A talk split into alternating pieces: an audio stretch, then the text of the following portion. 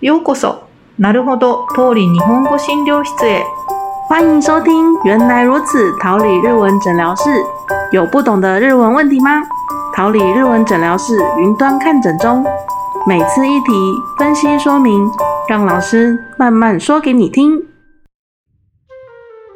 老师，请问，请问，はいはい、何ですか？我在亲戚家有看到合适的榻榻米， 那日本的榻榻米是什么时候开始用的呢？おー、台湾もあるんですね。えー日本的榻榻米は听说是平安时代就有，不过平安时代是不是整个房间都铺满榻榻米，就只有当做睡觉的时候当做床来使用，就只有有钱人家才有。 然后大概平安时代的下一个时代，镰仓时代开始慢慢多布满榻榻米的房间的样子。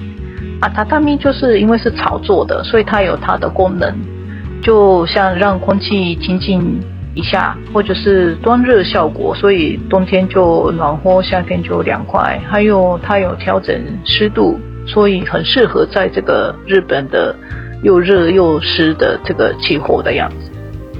嗯，榻榻米はいいですね。原来榻榻米还有这些功能哦。嗯，对。可是榻榻米如果真正做榻榻米的话，其实还蛮贵的，所以现代的房子可能比较少这种合适的房子吧。因为榻榻米的房子房间的话，就一些门啊、窗啊、窗户都要做合适的样子嘛，那整个都好像 cost 蛮贵的。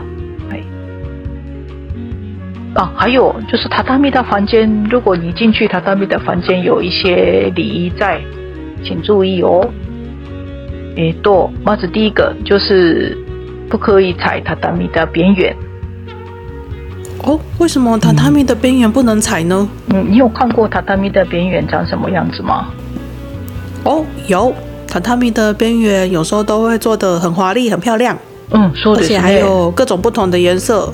嗯，そうそうそう，有点花，嗯，花样ですね。那以前的话，就榻榻米的这个，就有钱人家的话，榻榻米的这个边缘上面还指一些他们的家纹，所以如果踩到那个榻榻米的边缘，等于就是踩到他们家的那个家纹，等于就是家纹就是家的象征，所以非常的不礼貌， 所以就是不可以，哦绝对不可以踩。原来如此，嗯，还有嘛，现实上的一些嗯意思也有。那个边缘以前都是用植物染的，所以就很容易颜色会掉啊，或者是呃，算就是布做的，所以就如果一直踩的话，就很容易坏掉，所以不可以踩。还有那个做成那个就有点有一点点厚度，所以像小孩子的话可能。会容易跌倒，所以就是从小就教小孩子不可以踩，那就可以注意到，就不会不会跌倒吧。也有有一点现实上的功能，所以有这个哦习俗。嗯，啊，习俗嘛，嗯第一。原来如此，嗯嗯，原来如此，真的都是需要注意的地方呢。そうですね。然后榻榻米的房间的话，如果你要做客的话，那个家人一定会 劝你做找不懂上面，找不懂，找不懂，知道吗？哦，就是像坐垫，啊，そうそうそう，那个是那个正方形的那个呢，那那个找不懂木不可以踩，不可以踩上去。要做的话，你就先啊，因为是以前就是比较比呃地位高的人才可以有坐垫，所以这个算是招待的 招待的人的心意吧，就想要款待你，所以才给你做这个找不懂，所以。你要做找不懂上面的时候，也不要直接从脚踩踩上去，就先坐在榻榻米的旁边啊，当然不是找不懂的旁边，然后就从膝盖有点滑上去，然后就要站起来的时候，也不要踩这个找不懂，先把你的脚脚趾先踩，嗯，なんていうのかな？先踩在榻榻米上面再站起来吗？そうそうそうそう、そんな感じ。はい。嗯，找不懂哦，踏んじゃダメ原来除了はい。原来除了榻榻米，坐垫也是很重要的礼仪。そうですね。はい。嗯，気をつけてください。はい。然后榻榻米要打扫的话，也是要顺着它的那个纹路来扫呢，才可以扫得干净。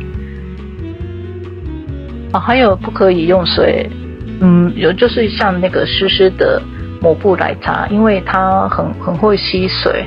那吸水的话，可能榻榻米下面就很容易发霉之类的。清清洁所以榻榻方面嘛，米的，所以榻榻米的维护跟保养也很辛苦呢嗯。そうですね。嗯，嗯，まあでも如果畳がある嗯といいね如果。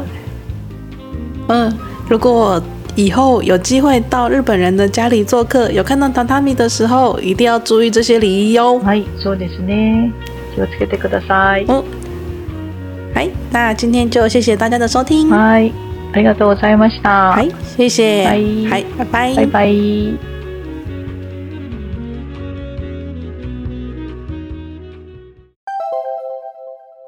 大家觉得今天的诊疗室有没有解决你们的问题呢？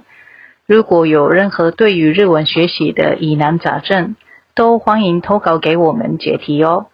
想投稿的听众，欢迎在桃李的 IG 或是 FB 私讯我们，并附上您的问题。桃李的老师们将会尽速为您解答。谢谢今天的收听哦。